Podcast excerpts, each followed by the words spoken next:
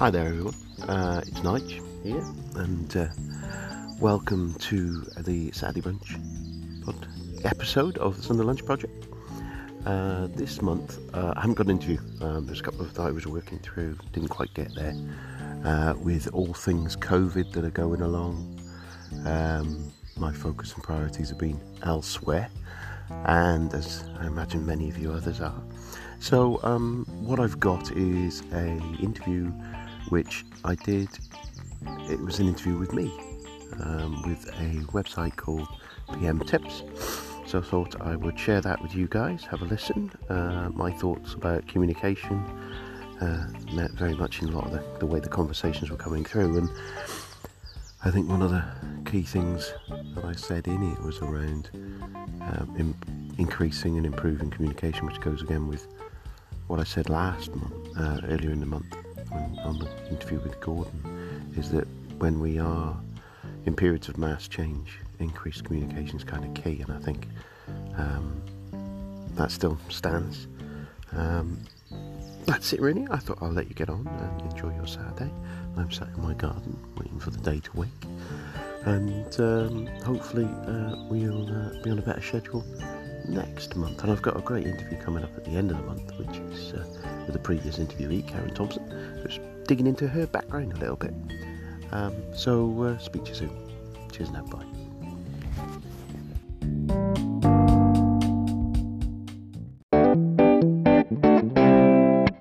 Today we are interviewing Nigel Creaser, a project management professional and a senior project and program manager who has worked in the industry for 20 years. Nigel, we are honored that you accepted our invitation. Thank you um, for making the time for this interview with PM Tips. It's a pleasure to be on. Thank you very much for the invite. Considering you have many years of experience in the field of project management, what is your view of the profession? What do you think are the greatest benefits of being a project manager? It's funny, I, I would say variety is the first thing that kind of pops to mind. With every piece of work, you get a subtly different piece of scope, different budget, different team, different stakeholders. So none of them are the same, which is a good and bad sometimes because sometimes you can feel comfortable with that team, comfortable with your stakeholders, and then when you move into something new, it's quite a big difference. The other is that, that it feels like I said change is constant now and it's increasing in pace. And I, I was at a conference recently and Randy Black from PMI was talking about the fact that organizations are moving away from the traditional siloed delivery organizations. And because mm-hmm. change is happening so much, you've always got projects going on. So that's the great thing about being a project manager. You can change the world. During the last 20 years, you have had the chance to work on a large number of projects across multiple industries and technologies. Can you tell us what kind of challenges you faced in your career and the experiences that shaped you as a project manager? There's a couple of things that spring to mind. I had a project a few years back where there was a software that the company had bought and was new to the company that I was working for, and we were implementing it at, a, at, one of our customers. Unfortunately, during the acquisition, most of the UK knowledgeable people had gone, and we had limited access to our US technical guys. The training had been fairly sparse for the team as well, and the customer had taken, we partially implemented the product, but they had to put something live to meet a key milestone, so they put it live, even though the process would taking over 24 hours to run, and then falling over and not delivering what they needed to do. So when I arrived, it was a case of get it working, and exit the project with the least cost for both sides. The problem was is that dev environments didn't have the same scale of data that was in the live environment. So any of the processes ran in minutes or seconds, but we couldn't go near the live. It was sacrosanct. They wouldn't let us touch the live environment. It took me several weeks, maybe into months of persisting and working with program manager on the customer side to explain what we needed to do. And we eventually did get it. And we got uh, some of my really talented technical guys on there were sat looking at a screen and it was like watching something from the Matrix, all this data showing of how the data was flowing through the things and databases and they tweaked them and the rules and, and, it, and it got there and we got it working and we delivered the project. And the thing was sticking to my guns, I think was the key thing there. I persistently trying to persuade our, our customer that we needed access to that live, which they said was impossible, but we got there. So asking to do the things that you know is the right thing, sometimes it takes time to get that decision. And the other really was around, I managed a portfolio of projects, which was about 100 people in the team. It was my first department, large portfolio. And the profit wasn't great in that area at the time. And I've been asked to turn it around. And I looked through what was going on, instigated a cascade to results of the team, and that made sure that the team understood how we were doing from a point of view of our profits and costs, etc uh, and what was expected of them to improve that productivity. And that really, really worked. And the guys came to me before that at certain points asking me questions that I thought would have been obvious, and they weren't. But once we'd started sharing the profitability with them, they realized that their impact had a direct effect on our productivity at the time. Although it wasn't all rosy in that job, and I, one thing I cringe when I look back, that my approach to managing the team was fairly aloof. Some of the team I built really good relationships with. Some I didn't really know, and I kind of look back now and think I really should have invested more in knowing every person in that team and understanding how they fitted in better because I think I could have been a better manager if I'd done that. You have helped diverse organizations across the United Kingdom with directing change. One example being the successful delivering of change valued at over 20 million pounds. How do you bring change in an organization? I think again, it's it's similar similar to the to the other one. Is it's around that communication element I think working with the stakeholders, understanding that end business, making sure that everyone knows what your goals and aims are. I think everyone dislikes change, and therefore, if you dislike change, you aren't necessarily going to embrace it. But even if an individual is corporately minded or socially minded, there's still that going to be a resistance because deep down we like the norm to happen. So I think again, it is all about communications, having a good understanding from what was being delivered for the project, what the benefits of the organization is from that project. Because as an individual, and, and hmm. connecting that to you as an individual. So all of the being able to promote the fact that what the benefit of that is. I, I, I did some desktop rollouts where there was actual physical hardware and one of the benefits of that was being able to take knowledge from individuals. A, comment from one person was that they'd, by changing a device, type of device they were using, they weren't carrying as much paperwork around. By not carrying as much paperwork around, the paperwork they did used to carry around was really sensitive. And that meant it was more secure. It made them less stuff carrying around. They had it more organized. And taking those stories from people and playing them back to the people who have other people who are about to have the change imposed upon them, I think is key.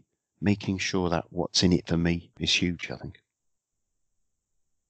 In situations when a project influences an organization and a change to the structure is required in order to implement a certain system, who do you believe should be managing the organizational change? Can it be expected of a project or a program manager to have the necessary competencies, or should a change manager be entirely responsible for it?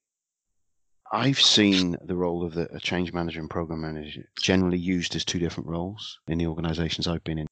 You will have the IT led change. But I, th- I, think there's a benefit of having that blurred because if you do have those two split and reporting up into the sponsor, that puts a large burden on the sponsor then to be much more engaged because you've got two sets of changes going on one for your IT, one for your business change. And someone needs to be accountable for both of that for it to make it success. Because you can put in, say, an IT system, you can put in whatever processes you're putting in or tools you're putting in the only success is is the adoption of those tools, the adoption of that IT system, and the leverage of that IT system going forwards. So, whilst it makes it a much bigger piece of work, I think it's beneficial for for that blurred accountability. That doesn't necessarily mean that you'd have the project the same person doing all of the business change planning, business change thinking but actually having that one point of accountability so you can report all of that up into the sponsor is good because sometimes the business change and the, the technical change, if you like, can conflict sometimes. And, and you don't want that. You want those two, you've got to be hand in glove with those two groups of people. How do you instill confidence within people who are expected to absorb and implement change initiatives? And how do you convince them that the changes will successfully persist? I think that's hard. I think all boils down to communication. As I said, I've, I've mainly been involved in IT changes, but where where some of those changes I've done, they've influenced the way that people work in their business. A little like the one I said earlier about the, the person being able to change by taking their device around with them. I think a lot of organizations, we got the, the fly by night initiatives where everyone gets really fired up for six months. It's really important. This is the most thing thing. And either the key sponsor goes or the, the promises of what it was going to do drift away. And then people either stop using it or stop thinking about how they could use it more. And the next initiative comes along and it just, it's that follow up. You've got to keep an understanding of how you're going to put that change in, what benefits it's going to do, when you're going to get those benefits out of the organization. And I think that that benefits management tends to be around, right, what's our money, what's our bang for the buck for it, which some of the benefits, those more ethereal kind of benefits are harder to measure, but you need to plan to do those and be able to look at it and step in and go, right, okay, so this is how we're using this tool. This is the bare minimum of how we want people to use it and leverage it. And then here's the next level. And people aren't always going to embrace technology. I've done a lot of desktop stuff and the spectrum of people using desktop capabilities is massive from the devices where you can handwrite on them and you can voice record onto them to people who just use them to do their email. It's part of the organization culture as well to get that consistent behavior of gaining the trust of the individuals to know that this isn't just part of a another change that's not going to be followed up, that's not going to be supported. And it comes from the top. It comes from those sponsors who make sure that they're engaged and they're consistently empowered to drive through these initiatives to their completion. And if that person is not interested in it or swaps on to the next big initiative that's there, the project may deliver what its scope, but the change will fail. I think it's driven from that top down from the sponsor and the culture of the organization. Having said that, you can have a fantastic sponsor, you can have a fantastic project, you can have a fantastic product. But if the culture of the organization isn't one that is embracing this particular change, it's very difficult to make an organization change its culture. The two major obstacles to change are change overload and change fatigue. In your experience, what are the most common warning signs of them occurring, and how does one recognize the signs of their presence? From a personal point of view, I've experienced this and I've seen it where our organizations change, the major contracts with customers that we've had, equipment changing, people leaving. And I've found it was over a period, of a couple of years, where there was a, an immense amount of change, overload, and fatigue, as you say. And personally, I kind of went through there's the, I think it's called the Kubler Ross model, where you've initially got shock of some of these changes, the denial of them, frustration, anger. You go through all, we all go through those change processes of bargaining through to depression, acceptance of them eventually. And I think in a leader in organizations, whether you're at the top of the organization or, or part of the team leading organization, we have to support people. You have to talk to people and you have to listen to people. And that has to be done by everyone. And by listening to people, you will get messages from your team. It might be really subtle, but you'll get messages from your team saying, I'm not comfortable. I'm struggling with this level of change. And then you address the difficulty. I went through where we had some training where we had uh, some, some redundancies at one company and we had some training on that change and about the fact that we were told to how to deal with it and talk to people. And that is, it's, again, it's communication. In periods of mass change, lots of communication is what we need to do. But I think the other point these days is that, as I said before, change is something that is becoming a constant, not an unusual. Project economy, most organizations are kind of structured from the ground up as a set of projects that deliver a set of services. And everything in our normal day to day life changes that often as well, even to the point of changing TV channels. Netflix has become available on Sky. And it's kind of like, well, when did that happen? All right, all right, that's a change. Talking to the family, and they, all right, we need to use this to watch Netflix. Oh no, we don't need to now. We've got it on Sky. And just uh, little things like that. And we're all getting change all the time. And I think it is about talking, listening, and paying attention. How important is it for project managers to regularly check in with team members to see if any obstacles could stop them from meeting the assigned deadline? Being a project manager yourself, how do you set goals for your team, but also how do you track these goals? So there's a difficult balance on this, I think. I think it's it's around not sitting on your team's shoulders. I think it's about setting boundaries. So I think those boundaries need to be agreed and clear with your team and where they are not able to make the dates that they've committed to or, or that you're, you're, pushing them for, they need to feel comfortable to come to you and say, actually, I'm not going to meet this deadline. Okay and you work with them to do it. What you can't be doing is going every day and saying, How you doing? How you doing? How you doing? But again, with the task management processes that we have these days and the different changes in techniques where you have things such as the agile and Kanban things, well, there is a daily check, but it's self managing in there. So I think it depends on the relationship, the frequency of the work that you've got going on, and the individuals. Because some team members like the autonomy and they are comfortable being left alone and they will deliver when they say they're going to deliver. Others need that help. It isn't one size fits all. And setting goals is more about agreeing goals rather than me setting them. So talking to the team and asking them when are they going to complete it? Are they sure they're going to complete that? And if they are and they commit to it, that's good. And then the, the next approach that is feedback. It's a feedback loop because someone missing a deadline the impact of that, them missing that deadline, needs to be made clear. So, regular communication with your team around when you miss this deadline, that means that this piece of work over here is not able to be completed. So, I think that is the key thing there is feeding back, constantly feeding back rather than constantly checking, making sure it's clear what the impact of someone missing a deadline is. As a program manager, you have been responsible for the successful concurrent delivery of a group of projects for large public organizations with well over 50,000 seats. Can you tell us how challenging it is to work on the high profile organizations projects or generally projects that are exposed to public scrutiny? I'd say scale is the main challenge in a positive and a negative manner. So, where you have a, an organization that is, is big, you've got a vast interconnectivity, you've got a lot of stakeholders, and you've got a lot, the pace of change can be slow because there are a lot of people to get and a lot of things to consider, I suppose, really. But to counter that, because you can have an organization that has resources and has the right level of sponsorship, you can get some quite difficult things completed quickly. So, it's where the bigger the organization, is, the more pressure you can get. And when a decision's made, you get it done. But I, I think the other thing is you do get used to the scale after a while and you get used to the pace sometimes as well, which again is not good. And you kind of catch yourself saying, well, that's a big number, stating a big number or a cash value or, or a number of seats or devices or whatever. And then suddenly think, well, actually, that's huge. And on the scrutiny side of it, I think the other thing you have to remember the bigger the organizations are, the, the bigger impact a small change or small delay can be. So if you've got 60,000 users, for example, and you say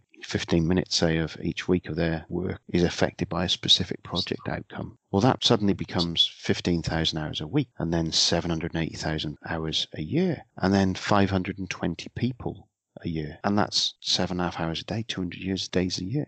And so a 15 minute interruption, someone to be able to do their job, can have a massive leverage across an organization. And I, and I think on, on public scrutiny, I think all organizations now have got that public scrutiny. The advent of GDPR, um, the, the fines that are out there now. If you are an organization, even of a reasonable size, you are subject to accountability for your actions much more visibly, certainly in the IT industry, than I've ever seen. Managing a single project can be quite challenging, but there are times when project managers are called upon to manage several projects at once, which is when the real challenge comes to the fore. How can managers approach such a situation and successfully manage their own portfolio of projects? The fundamental thing for me on this is understanding relative business priority. For me, we're not there to deliver projects. We're there to deliver benefits for the organization that we're doing projects for. So if you have three or four pieces of work that you're delivering as a project manager, knowing how they fit into the strategy of overall organization and how they have an impact on your end users, how they have an impact on the, your customers is key because that will allow you to say, well, I have email here from this part of the organization delivering this project. I have a phone call coming in from this one. I have a message, text message from this one. I have a Skype message from this one. Okay, which do I deal with first? And using the relative business priority is good. Obviously, you've got to play in urgency, and there's political elements of that as well within an organization. And you may have situations where you'll have two projects and two stakeholders that are conflicting and they're not affecting the delivery of value and they just want their attention because it's their own agenda. And that's unavoidable. It's part of life, really. And as a project manager, you need to be able to go and negotiate with the relevant stakeholders and the relevant people expecting stuff and say, look, we've got four pieces of work I've got to deliver here this one is going to deliver the organization the highest value. I'm not going to be able to do that for you, and there's going to be a, a, delay, but I'll get back to you on it. And that may damage that relationship. It may not, but it may damage that relationship a little bit. And then you'll have to go back and rebuild that relationship. But that's kind of where we're in that position where it's not easy to be a project manager sometimes. And we just have to take those hard decisions and deal with the consequences of those hard decisions afterwards if we're going to deliver the value for our organizations. Even companies that are not inclined to applying change initiatives sometimes realize that some level of change is inevitable. What is the best advice you can give to change managers that must direct change within a company for the very first time? I think all organizations are undergoing change and they may not think of them in a structured sort of manner, the way that we do as project management professionals. But fundamentally, it's a simple question, really, I think, with project management is who does what by when?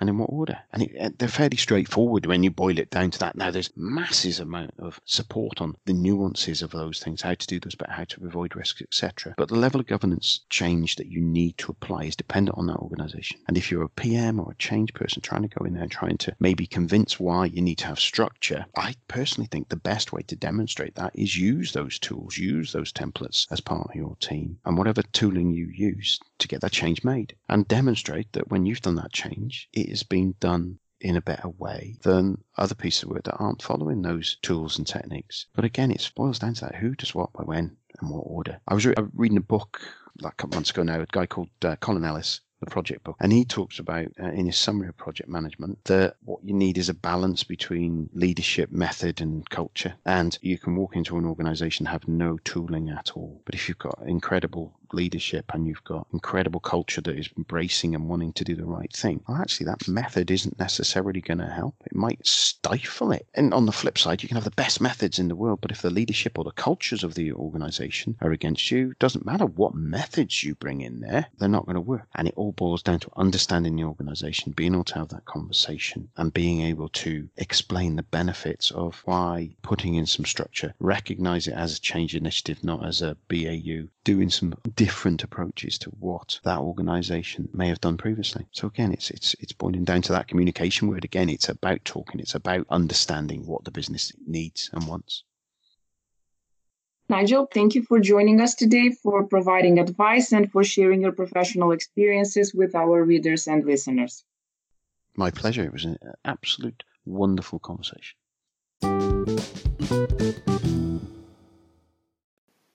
If you're interested in sponsoring the show, then please get in touch at sundaylunchpmpod at nigelcreaser.com.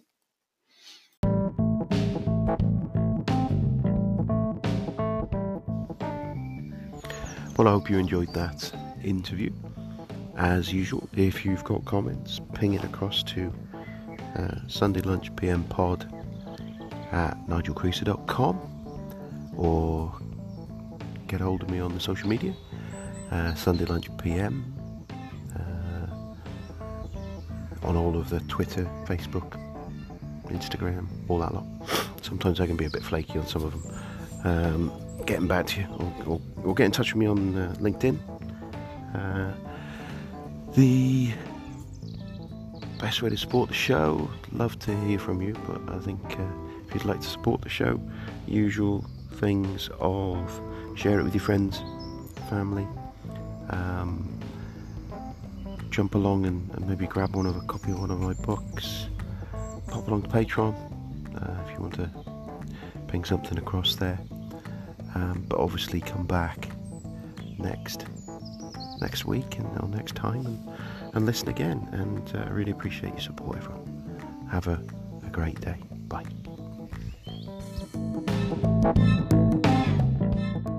Well, it's goodbye from me, Nigel Creaser, and it's goodbye from him, the Sunday Lunch PM. Goodbye.